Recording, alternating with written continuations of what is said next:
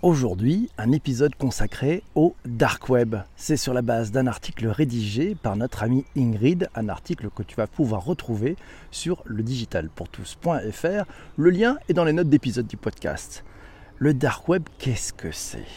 Le sais-tu? Entre 2,5 et 3 millions de personnes se servent de Tor, on appelle ça des onion routers, ils s'en servent quotidiennement. Et seulement 6,7% de ces utilisateurs le font avec une mauvaise intention. Et les autres alors, nous dit Ingrid Ils font quoi dès cet endroit? Tout d'abord, on va démarrer avec une définition de la chose. C'est quoi le dark web? D'après Wikipédia, le dark web, aussi appelé le web clandestin ou encore le web caché, est le contenu de réseaux superposés qui utilisent l'Internet public mais qui sont seulement accessibles via des logiciels, des configurations ou des protocoles spécifiques. Le terme est formé sur l'anglais dark, qui signifie noir et sombre, et sur le web, qui renvoie à la toile du réseau Internet.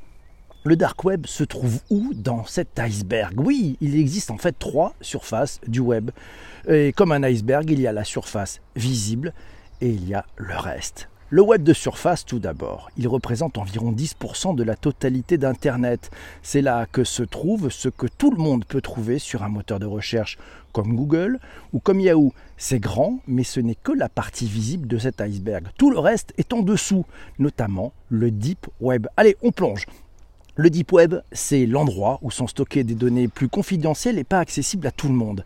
Ils sont stockés par exemple les mots de passe, les comptes bancaires ou les données médicales. Cette partie constitue de fait la grande majorité de l'Internet, mais il y a encore plus et plus caché avec le Dark Web. On plonge encore. Le Dark Web, il abrite toutes sortes d'informations qui ne sont dark ou obscures qu'en raison de leur difficulté d'accès, voire de la noirceur que l'on peut y trouver, nous signale Ingrid. Le mais pourquoi faire? Pour quels usages?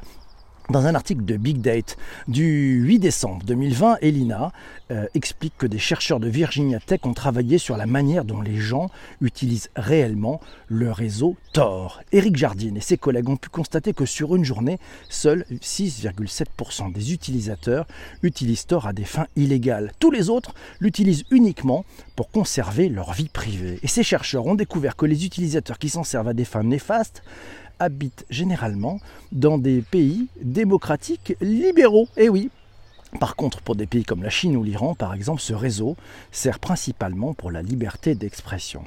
Nous savons tous que sur le dark web, il est impossible, et il est, non, qu'il est possible de trouver le pire du pire, sur lequel Ingrid ne s'étalera pas. Il y a quand même des pubs à ne pas faire, mais il y a d'autres choses beaucoup plus positives. Dans les pays où la censure est très active, la Chine ou l'Iran par exemple, le dark web permet d'échanger des informations. Dans certains pays comme la Turquie ou la Russie, il permet à la communauté homosexuelle d'avoir un peu de liberté, ou à l'opposition politique de s'exprimer.